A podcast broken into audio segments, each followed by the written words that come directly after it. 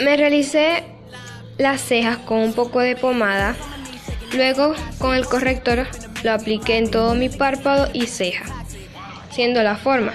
Lo difuminé con una esponjita y apliqué una sombra naranja en todo mi párpado fijo y móvil difuminando poco a poco. Con una sombrita amarilla difuminé la sombra naranja y con un corrector hice un corte cerrado, un cut crease. Apliqué una sombra dorada satinada en donde apliqué el corrector a toquecitos.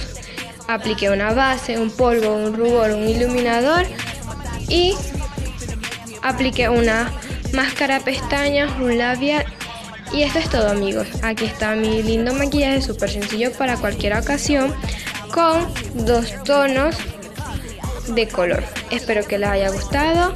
Saludos.